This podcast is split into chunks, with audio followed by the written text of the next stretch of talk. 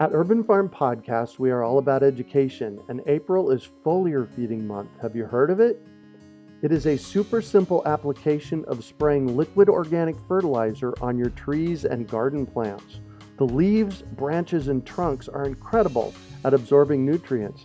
And if your soil isn't great or your pH is off, foliar feeding is a quick and long-lasting fix to get your plants the nutrients they need.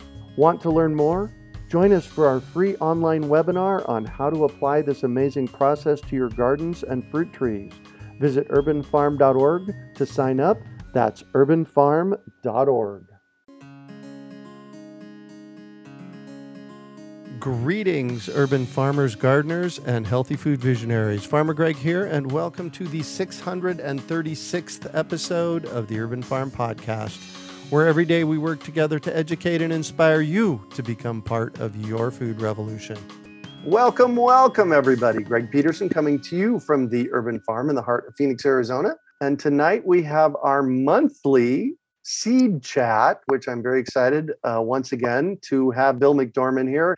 We've got to have been doing these for, 4 years? Well, it's going too fast. Yeah, I know, right? But there's every single one of them's been fun. That's, right? I mean, there's information in some of them, but they've all been fun. Yeah, exactly. Well, there's information in all of them.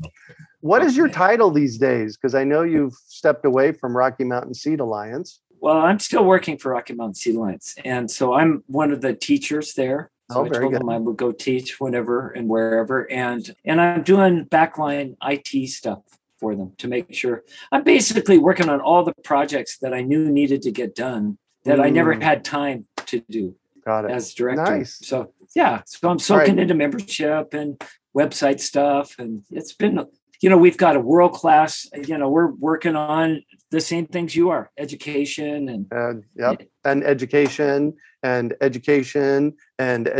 right? Yeah. So you used to be the executive director and you stepped away from that. So tell us a little bit about what Rocky Mountain Seed Alliance is. Just give us 2 minutes of that. Well, it's a seed conservation organization. An epic one, by the way. Yeah, Belle Nussbaum and I were recruited to start a seed conservation organization after we had been co-directors at Native Seed Search in Tucson, Arizona, which is it's almost 45-year-old organization now. Mm-hmm, mm-hmm. And when we were asked to do that, we said, well, a seed conservation organization is really a great idea, but let's do it differently now. I think the world has changed in 45 years. And there's, that experience helped inform us to go forward into the future, we think, in a better way. So what we decided to do was, instead of building an organization that would try to save the seeds of the Rocky Mountains, this new region, we would use 80% of our energy to teach everyone how to save their own seeds. Oh, nice. With the goal that someday all the seeds from our region will come from our region. It really is simple. Yeah, simple goal. And you can get into that on spiritual levels, political levels, foodie levels, whatever it is. But there's a lot of good reasons why we should work toward that as a goal. And so that's what we do. And we try to have as much fun as we can on the way. Nice. All right. So tonight, I'm very excited. This is one of my favorite topics. I know I might say that every time, but I really mean this. This is one of my favorite topics. How to let your garden go to seed. What if we take the best seeds from this year's garden and save them for next? When you adapt and save seeds from plants that were hardy and exhibited characteristics you like disease and insect resistance, for example, those seeds will work better in your garden following year because, after all, that is where they learn their new tricks. So, and there's a term for that, but that's what we're going to talk about tonight. So let's jump in, Bill. Well, yeah, I think the key word that you said was let. Because some of the best seed saving I've done, and I know you've done, and we've talked about this, is because seeds, our plants in our garden that thrived, went to seed and reseeded themselves without us even getting involved. And there's a real magic in that. Where I think almost every gardener, experienced gardener I've met over the years will agree that volunteers are always better plants. Oh, I've got a volunteer tomato that came up my compost, or a volunteer came up over here, and you should see the stuff. Well, that is just nature at work. Yes, there are trillions of variables involved in the interaction of a plant and its environment, even through 1 year. And so the plant is intelligently negotiating all those things and changing things. And through the science of epigenetics, now we know that they can pass those changes on to their offspring, even from that one year, without sexual reproduction. It just happens. Okay, that's how they survive. And we go into that in our seed schools, and I'll go into that more. But, you know, if you've been around gardening a long time, we've all noticed this. We just didn't have the understanding. And so this is revolutionary at a time, right at the time when we need it. We don't need huge institutions or, you know, three seed companies that control the majority of the world's seeds to get better plants. All we have to do is let those plants go to seed in our own gardens. And there's so many things happening there that we can actually get superior. And by superior, I mean better adapted. They need less inputs. They're more resistant to diseases and pests and floods and heat or whatever happened to it. How do we know that? Because they survived. They're showing us and go into seed. So it's a real simple process. Yeah. So I think if there's one thing everyone should take away tonight, trust in your observational skills and just learn to save the seeds if you want to bring them in and protect them from the things that do best in your garden. Yeah. Well, and you said learn how to trust. I'm going to also say learn how to trust the seeds, because the seeds know. It is absolutely amazing to me. And, you know, I've been here at the Urban Farm for 32 years now, and or growing organically here for 32 years at the Urban Farm. And I actually recently discovered there's a name for what I'm doing here. It's called an old growth food forest. Just like an old growth forest, this is an old growth food forest. And at any given moment, I have nasturtiums and cowpeas and cilantro and celery and, there's at least 30 or 40 different things that come back year after year after year in my yard just because I let them go to seed the year before. If it's an old growth food forest and you planted it, does that make you old? Yeah, I think so. Uh-oh. Yeah, there you go. But there's magic. So Carrie says epigenetics, the way plants adapt to their environment. And before you go any further on that one, and that was a question, epigenetics is the way anything adapts to its environment, right? Well, epigenetics, epi means beyond. And so in the last 20 years in science, and this was a course a class I took from a young PhD, Dr. Bradley Toninson, who just got his PhD in plant genetics and breeding, did his work in rice. He sequenced like 7,000 rice varieties, highest level DNA sequencing and genetics work. And he said that one of the things that caught his ear early on in his education, and he followed through, is the evolving science of epigenetics. So what does that mean? Well, what we've, I'm generalizing, but the short story is this, is that not only do you need different genes, aligned in DNA to have expressions or to suppress the expressions of certain traits that will help a plant adapt. I mean, we know that works. And that's what, crossing and two different parents to get, the traits that we want out of offspring. But that takes years, right? You have to do the crossing and you have to save the seeds from the offspring. Also, and that's a process of hybridization, dehybridization, or as in nature, it's called natural selection. Right. Okay. So that's what Basic Seed Saving, the little book I wrote, was about how to avoid that happening by starting your seed saving adventure with selfers, plants that don't do a lot of crossing and kind of stay the same every year. So if you're going to save your seeds, you get the ones that you're looking for. But what we know now, Dr. Toninson points out so clearly, is that a plant can react to stress in real time. So in other words, if it gets really hot, it can roll up its DNA and thereby keep some of the traits from expressing itself. And it does that to close down its stoma. So it doesn't give off as much water because it knows it's going to be hot and dry. We know this, we've heard this about oak forests can actually change their chemical composition. If a fire starts on one side of a forest, we're now measuring the trees on the other side that are getting ready and protecting themselves. That's epigenetics. It can also happen with floods. It can happen with any kind. We can't measure. We don't even know all the influences that are affecting a plant every year. But what we do know now is that rolled up DNA can be passed on to the offspring that year. So if you have a hot, dry year and you're trying to grow a crop and it survives and you save the seeds, those offspring are already primed and ready to survive a hot, dry year. Wow. Don't have to have any crossing. Nothing else has to happen, but that can happen. And so, we're starting to hear about this in humans. We know now that grandchildren can have post-traumatic stress, a stress that their grandparents went through, and their nervous systems changed. They rolled up DNA or expressed traits that were already rolled up.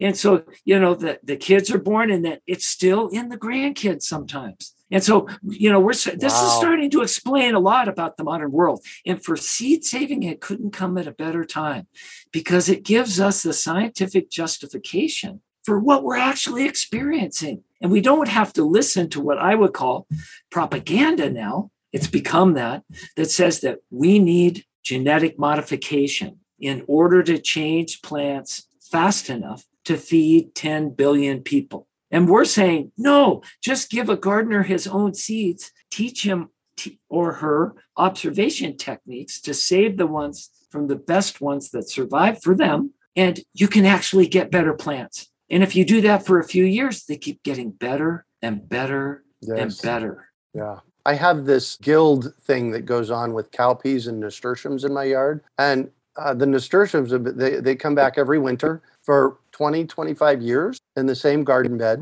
every year. Wow. And I added the cowpeas about a decade ago. And so the cowpeas are the summertime cover crop and the nasturtiums are the wintertime cover crop. And so, yeah. And I'll bet there's a relationship going on between them. Yeah. There's something going, so again, you can't measure that. We don't know, but this is the magic of learning to observe and let things that really work well.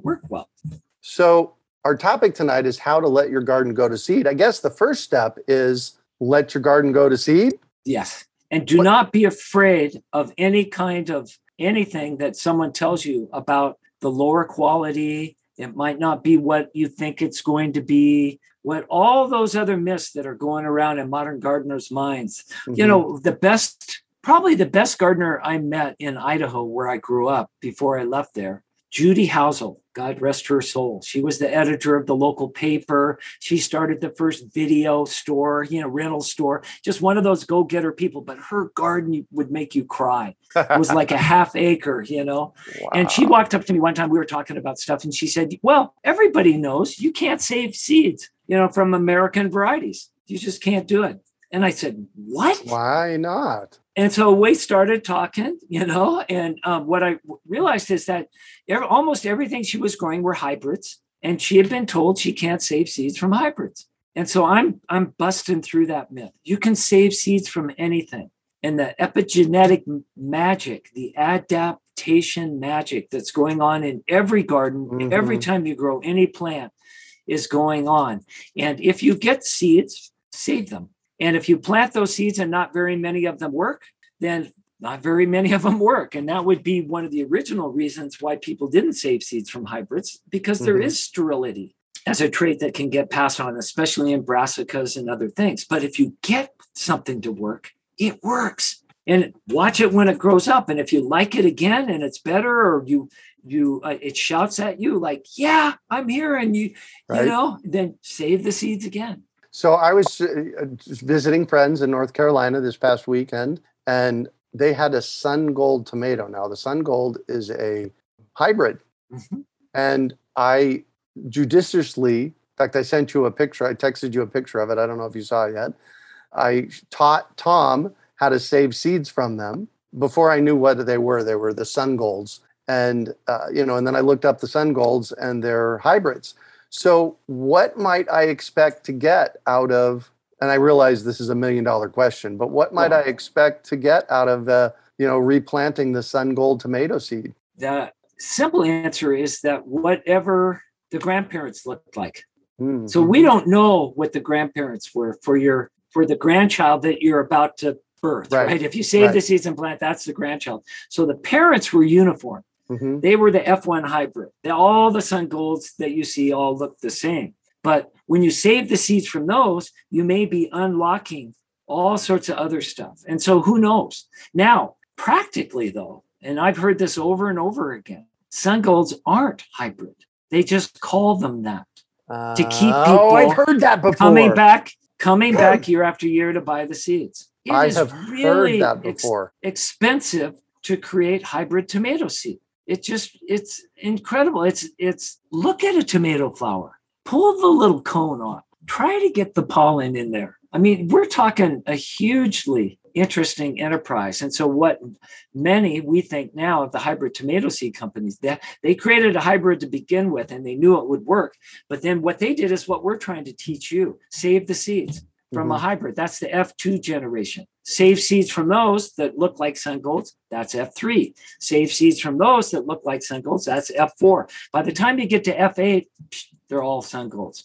Working population, there's still chances, never say never in botany or breeding. There's always chances that some of those other, characteristics that one of the grandparents had could come out, but you can stabilize the line. So the question becomes, in a modern setting where these guys have greenhouses and can grow two crops in 1 year, it would take them, 3 to 4 years to stabilize all their hybrid tomato lines. Then they don't have to pay for hybrid tomatoes anymore. They get all the characteristics and they get cheap seed. And so you can see the financial incentive in this. And so early girl, celebrity, sun gold, I've heard stories about all of them. And how do you tell? Just plant those seeds. And if they all look like sun golds, bingo. I did gypsy hybrid peppers 1 year and they all looked like they were supposed to. Hey, job done. Yeah.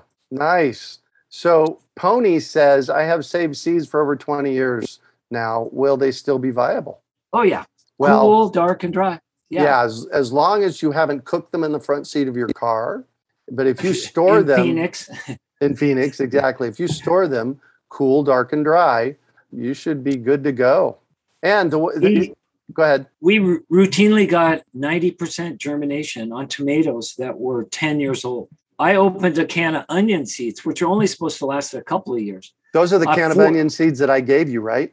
Right. 40-year-old can of onion seeds, 60% germ after 40 years. Mm-hmm. These are living, breathing embryos, they're magical. I don't know how many stories I've heard in the Southwest here of bean seeds being found in clay that, clay pots that are up to 600 years old.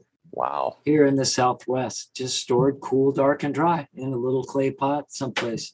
Nice. So never give up on your seeds. So letting plants go to seeds like carrots. I have so many carrot seeds. I'll bet you I could, if I processed them all down, I bet you I have 10 pounds of carrot seeds here that I've saved over the past couple of years. We just let them go to seed. And one carrot flower could easily, is easily this big and maybe 3,000 seeds on that carrot flower, Bill. Yeah. Yeah. Yeah. This is the most abundant system you will ever find. And, if you're hooked into the modern media at all, you get pummeled every day with scarcity and danger. Yeah. And things changing. And so all you have to do is walk out and look at your carrot flower and go, I only planted one seed. Right. Look at how many I got. I got 10,000 seeds. Well, I've said for years, the only place that lack lives is between our ears. Because when I look at the abundance that comes out of my yard, it is deafening. It's mind-blowing. Fawn says the same with parsley flowers. Absolutely the same with parsley flowers. So really the key here, Bill, is just if you're growing broccoli, let it go to seed. And learn. Yeah. Learn and watch. Yeah. Just let it go to seed. And like you did with your carrots, they plant themselves, don't they? Yeah. They plant themselves. And that's mostly what I do here at the Urban Farm. I don't do a lot of heavy duty seed saving. I grab the flower head of a carrot and crumple it up in my hand and toss it. Well, and here's something else to think about. So if you're even a beginner seed saver and you understand this simple thing we've been talking about, and it, as abundant as it is, you can scale up how many seeds you have tremendously just in 1 year. Yep. More fast than you'll ever use in your life. Out of one tomato, you can get enough, seeds for. And so think about that in times of real scarcity. As we, look at climate change or some of the floods that just happened in Tennessee or You know, the front page of Bloomberg today said that there is a national grocery shortage right now. Some areas more acute than others, and it's being caused by lack of labor. They don't have enough people in the supply line to get to keep groceries on the grocery store shelves, especially in areas where a hurricane's coming or other sorts of things. And so think about how powerful you become if you have enough seeds within one season or two to scale up your whole neighborhood. You may end up being the hero in your neighborhood. Yeah. Well, and that's our whole goal behind the Great American Seed Up. If you guys don't know what the Great American Seed Up is, go to greatamericanseedup.org. But what we're really trying to do is we're really trying to get seeds in everybody's hands and teaching them how to grow them and save them. Really, I've said this for years, the, capital T, the place that we're going to solve our global food systems problem is in the city, right where we're living. So figure it out. Yep. And so, I got some questions for you in our Q&A. Fawn wants to know, do you recommend storing seeds in Ziploc bags or paper bags in the fridge? You do not have to store seeds in refrigerators in most areas of the country. So, you know, Dr. Bruce Bugbee from Utah State University got a contract from NASA to study the storage of seeds on a trip to Mars. Oh, yes, yes. And it's the most scientific and measured study I've seen about temperature in seeds and storage. And so what he learned was that if you keep your seeds below 80 degrees Fahrenheit, they'll you know, every year some die off, but that curve starts to steepen. You'll get more die off quickly after they get above 80. So, so as long as you can keep them below 80, if you put them in a refrigerator. And there are theories, I'll call them out there. I've never seen one, you know, explaining why this is the case, but there are theories that the cooler or colder you keep seeds, the longer they last. But if we've got 600-year-old bean seeds in a clay pot, we've only had refrigeration for, you know, how long? Nobody's ever tested against those sorts of things, if you get my point. Yeah. So, but if you do keep them in a refrigerator, put either that paper bag or Ziploc bag in something that's impermeable, like a glass jar. Yep. And there are hard plastic jars that are made to be impermeable to moisture, because the moisture will get through eventually. And, you know, I all I have to do is point out, if you've ever, I grew up, my father hunted deer and elk, and my mother would just, you know, she'd pull out elk that had been in the freezer for 2 years, and you couldn't even see the meat anymore because of all the moisture that had gotten into the bag around it. Yeah. So you don't want to do that. And if, this is important, if you do store in a refrigerator, when you take it out, leave it to warm up to room temperature before you open it. Otherwise, moist air in your house will go into the jar and condense on the inside, and you'll start to make your seeds moist. And we want cool, dark, and dry. And dry, exactly. So Cheryl, I hope that answered your question as well. Also, if you are asking me questions, please don't do it in the chat. Throw them in the Q&A section. Here's a great question. Curry wants to know, how do you pick which plants you let to go to seed? Placement, looks, pest resilience? Yeah. I was just with Joseph Lofthouse walking through a garden and seeing what he was looking for. And so number one for him are things that look different. Because he's looking for different traits that might help whatever plants he's growing adapt to his yard faster.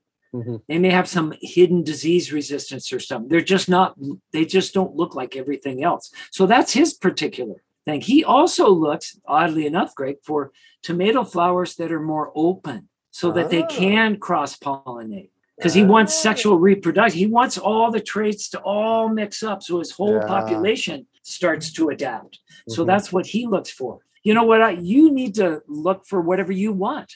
What did Mama's okra look like? The one that makes you sing when you're starting to cook it. That's what you're looking for. You know, we all have stories and things embedded in us. You know, John Navasio would say, I saw a slideshow he did about a field of broccoli he grew in a place where he knew there was black rot, a disease that gets into the stem of cabbage family plots, and it makes them inedible. And he's a lead breeder, one of the lead breeders for Johnny Selected Seeds now, longtime friend. But he got as many different kinds of broccoli as he could, planted them them in the most diseased field he could find in this area of Washington. And, you know, the people around him were just shaking their heads going, oh, this is going to be a disaster. You know, that we know the disease is here, you know, and none of these varieties we know of are resistant. So what are you doing? You're just wasting a year. And he just smiled and nodded his head, planted them all anyway. 4 plants survived out of a whole acre. And all these people are going, see, told you, disaster. And he's walking over and getting seeds from those 4 varieties. Right. And that those were resistant to black rot. They made it. So sometimes that's what you're looking for. Long story for a short answer. Yeah, cool. Bonnie says, do we need to save seeds from multiple plants for diversity or plant multiple plants? So that's a really good question. Let me kind of explode it a little bit more here. So I've got these carrots that I've been growing in my front yard for the past 5 years. And about 4 years ago, I had a guy come by and he said, yeah, I know how to plant carrots. So I gave him 4 ounces of carrot seeds and he planted all of them. Now, 4 ounces of carrot seeds is what, 100,000 seeds maybe? Yeah, and more than that, 200,000 probably. Right. And so I had carrots everywhere. And I've been, for the past few years, I've been saving those seeds. How does the genetic diversity work there? And if I just keep saving them down the line, is there enough genetic diversity to keep it moving forward? Well, nature's really kind to us there. It'll show you. So it's called vigor, and it can be affected by what they call inbred depression. Mm-hmm. And that's what happens when you don't have enough outside genetic diversity in a population. We all know that as human beings, why we don't take our cousins to the prom, probably, right? Right. And so, you know, this concept is already built into us. So the more diversity, the better. The more plants, the better. Now, if you're a home gardener and all you have is a couple of pots, no problem. That's why you join a seed exchange. That's why you exchange seeds with your neighbors. Each individual person doesn't have to have all the diversity. You can actually exchange with those around you. Or, you know, and this is what Joseph Lofthouse, who just wrote a new book, he's an author, he's a gardener in Paradise, Utah, and his new book is called Land Race Gardening. What he does, if he's, say, for carrots, is he spent years finding 400 different varieties. I'm making the number up, but hundreds of varieties of carrots. Everything he's ever heard of, hybrid or not, and mixed them all together, the seed, and grows that up and starts to save seeds from whatever adapts and works best in his garden. Taking that way is with an outcrossing crop, and these are more advanced terms that we could explain them. You're mixing up genetics and getting traits from everything in there. And you get to save the ones that work best for you. Wow. And in that way, he is creating what he calls new land races, plants that have lots of diversity that are adapted to a particular place. What place? His backyard. Nice. All right. So we have 10 questions. I want to see if I can get through them. Bonnie wants to know how many generations until she loses vigor when there's a small parent population. It's variable, and it depends on how small. Yeah, it just depends. So I can give you corn, 10 years. If you have at least 200 to 500 plants, you'll start to see it gets shorter. I met a gentleman who's been doing this for 40 years, and he said, oh yeah, about every 10 years, I got to go out and get another variety and mix it in. Then everything comes back up again. Nice. Love that data. Yeah, how's that for data? Yeah. Rita says, how do you save green bean seeds? How do you decide when to pick them off to dry them? So for my cowpeas, they're a bean. For my cowpeas, I just harvest them dry off the plants, right? If you can, you know, lots of people don't have that luxury, Greg. They live in places where there's snow and blizzards. So if the season is cut short, first of all, you have to eat some of them. Make sure that's, you know, again, number one's probably, does it taste really delicious? If you want to save the seeds and it tastes really delicious, then, you know, a little ribbon around the plants of the ones that you really want. And if the season gets cut short, pull the whole plant if you can. All right. Shake the dirt off the roots, hang it upside down, and wait for it to dry completely. And you'll know that because they'll start to crack open and the seeds will start to come out. That's optimum. Nice. Stephanie, this is for me. Stephanie, I have heard you encourage Greg I've heard you encourage the use of woody mulch, but I've also heard you say not to use it in your garden. So woody mulch, as it breaks down, requires nitrogen. That nitrogen gets swiped from the plants. So I like to use woody mulch in big bare areas in your yard. If you have a dirt area in your yard, put down mulch and the dust goes way down. Soil gets built really quickly. If you have an area that you want to put a garden in 3 years, put down 12, 18 inches of woody mulch, let it start working, and then put your garden in. So like that. Carrie says, yeah, 2 of my 8 onion seeds germinated. That's 2. Yeah. Right? Yeah. It's not lost. You may have to mix in something else later, because that's where inbred depression. So yeah. Breeders call that a genetic bottleneck. Ah, okay, good. All right. But don't throw them away. And then if you need to, find some more seeds of the same variety and grow them with them down the road or something else. Or you do what I've done here, and I just let everything go to seed, and I just plant more things and let everything go to seed. And it just becomes like a food forest.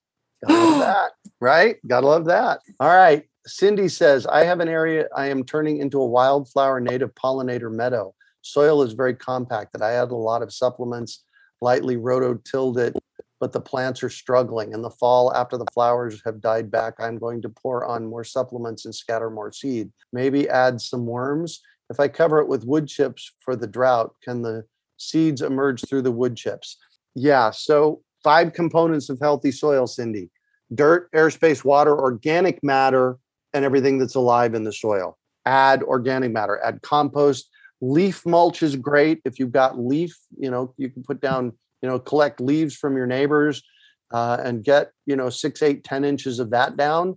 As the woody mulch breaks down, seeds will plant in it. It may take a little longer with woody mulch, but yeah, remember, this is a natural process. It takes, it takes time. Be patient. Can I add one thing? Yes, absolutely. Another approach would be to get more and different kinds of wildflowers to plant and see what works, and save the seeds from the ones that work and make sure that those are planted there. As Joseph Lofthouse again says, it's probably easier for us to select and breed for plants that are adapted to our conditions, whatever they are, than it is to actually build good new soil. Yeah. So the plants are trying to come your way. Just start looking at those things that work. And they may not be the flowers you want, or there may not be as many, but there are some hardy wildflowers that will probably populate almost any area. So work with that a little bit. And if you don't have what you want, then bring in more seed, bring in different kinds of seed until you get what you want. Right. Absolutely. And the seeds, the roots will help the breakdown process as well. And it brings in life and just so much. Andrew W. says, watch the film Back to Eden about why to use wood mulch, available on YouTube, will change your world. That is an understatement. He says, best gardening film I have ever seen. Wow. Anonymous says, so better to pull and save seeds rather than just letting them reseed, since often the conditions may not be right. Well, I lived in, yeah, go ahead. Go either way. I mean, you might try both. Try some of each. Yeah. Yeah. I lived in a place that got, 5 or 6 feet of snow. And so if we got early snow, and snow's relatively warm and it blanketed everything, then almost everything would come back up. But if we got 20 below zero without any snow, and that happened some years, all those seeds that fell on the ground from my garden were probably gone. So I learned to bring some in every year: carrot seeds, onions, all the things that would fall on the ground could be killed by the severe winter cold and dryness that would come. It's the dryness. It's the freeze dried. Yeah. I think that's what got them. But anyway, so that's one example of why we've evolved these other strategies. Besides, when Seed Saturday comes to your town on March 1st, and you're talking about all these great things you're growing, wouldn't it be nice to have a few seeds from your garden that you could trade with the other people there? That might be another reason to bring them in and save them. Yeah. You don't have to have them perfectly clean. Get them as clean as you can with the time you have. Mark them carefully. I always put the year on them. As the years fly by, it's nice to know what year you harvested them. Then if you have an extra, take them down to your local seed library, the one you're going to start if you don't have one. right? All right, so let's see how many we can get through. They keep building up. DC wants to know what if you fertilize to build nitrogen if using wood chips as mulch? Absolutely. Go get manure, chicken manure, put chicken manure on it, put cow manure on it. Absolutely. Put some kind of manure on it to break down the woody mulch. Deborah wants to know if squirrels filled my shed over the winter with pine cones. Can I use this as mulch? Absolutely use it as mulch. You bet you wanted to use that as mulch. DC wants to know what kind of mulch you use in your veggie garden if woody mulch is for soil building. In my garden, I use compost. Use compost, get some, compost. Christina wants to know, what is Seed Saturday? So we have Seed Up Saturday, but that's not what you were talking about, Bill. Well, CD Saturday. CD right? Saturday has become a national institution in Canada. Yeah. The Bauda Foundation, probably 10 years ago, started this idea that on Saturdays in the spring, when everybody's used to buying their seeds, if communities would come together for one day in a seed exchange, and everybody brings their seeds down and exchanges stories and seeds with all the others that live around them. And so the advantage to that is that you get seeds that have already gone through that adaptation of being local. Otherwise, when you buy seeds in the catalog, you don't know where they come from. Right. They could be contract grown in China, for instance, as we're learning that a lot of organic seed is done now.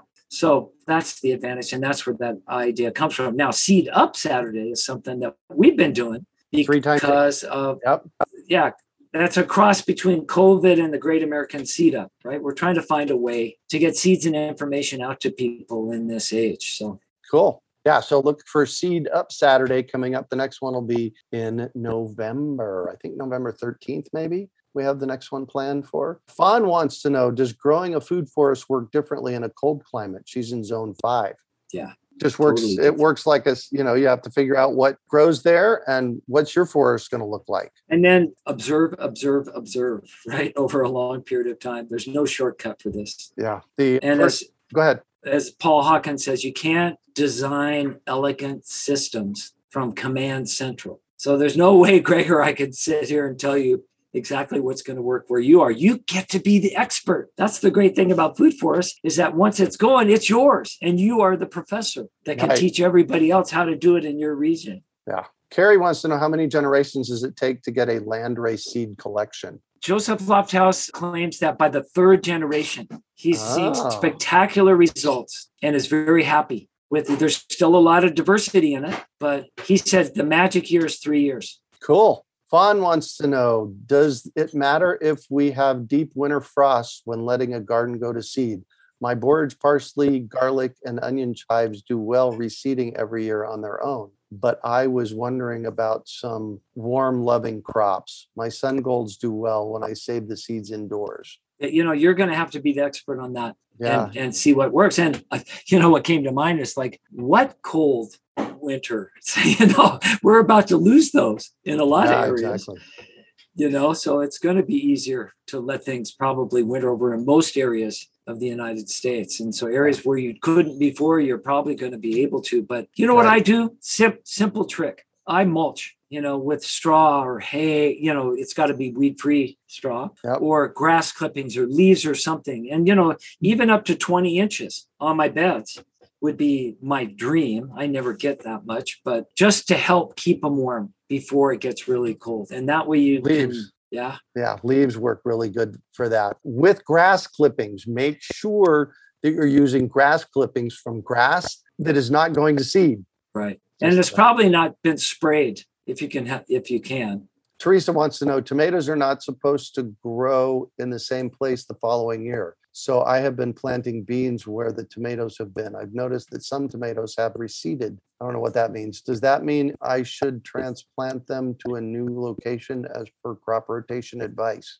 Well, so the reason why that's sort of a general belief among gardeners is because every plant's a target for something else. Food for another system. Yep. And if you leave it in one place long enough over the years, the soil, there's some fungus, bug, there's something will go, oh, I recognize that and start attacking it. So that's the overall reason why you don't do that. Now, what Joseph Lofthouse would say is he plants them all in the same place every year. Yep. And if something reseeds and comes back and looks really good, it's resistant anyway. And I save the seeds from that because I don't want to mess around with that kind of stuff. So it's up to you.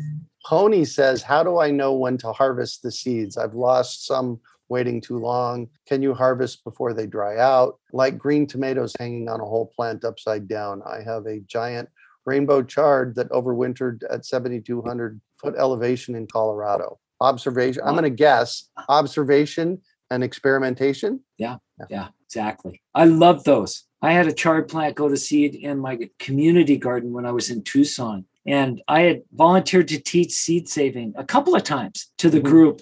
And one of the guys that showed up both times, he had been through sort of basic seed saving or whatever, had a plot in the community garden right next to mine. So all of a sudden there's this huge, big, seedy thing coming out of my chard plant that's all brown. And we were walking by one day and he goes, "Hey, Bill, what's that?" And I walked over to him and rubbed it a little in. About 1 million chard, you know how they are. 1 million chard seeds fell into my hand. He goes, "What's that?" And I go, "These are the seeds." And it was like, boom. Right. You can go through the class, you can read this stuff or whatever, but until you see that happen, it's like he was so amazed that you could get so many. How does it do that? Well, it just doesn't.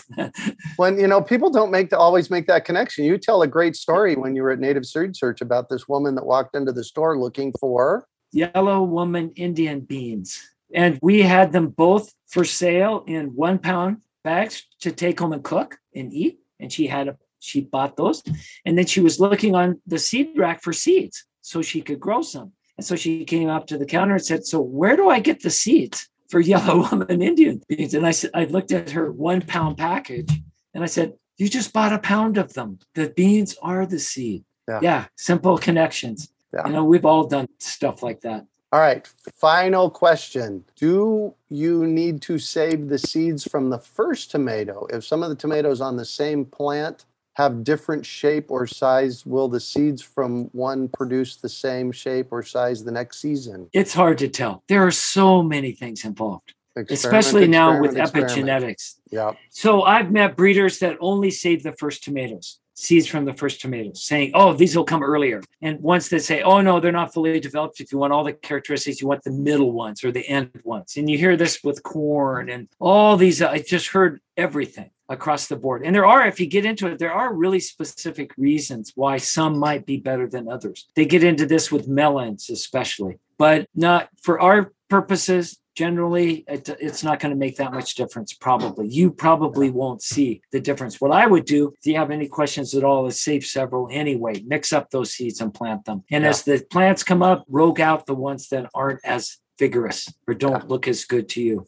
Cool. All right. So I did say the final question. I've got two more. That's all we're going to take because I got to get to dinner. So do you, Bill. Fawn says, "Is it safe to eat tomatoes that have been nibbled on by rodents or birds? I have read that insect nibbles increase bioactives in the plant, but not sure of safety with animal nibbles." Well, there is rabies in small mammals, but I've never heard of a case. Have you ever heard? In order to get rabies, you probably have to get bitten. And I've got friends that eat everything in the garden. Doesn't matter. They eat the dirt. They're always, they don't seem to be any sicker. So those are just general observations. Myself, if I see where an animal is eating part of something, I just cut that part off. Yeah. It's pretty simple to do that. And that way you don't have to worry about it. Yeah. Don't do this at home. You got to do what is comfortable for you. So Christina says, I think she means, does the plant express toxins once they've been nibbled? I have heard that. Well, they could be. And so this brings the whole conversation back around to where we started. What is she talking about? She is talking about an epigenetic response.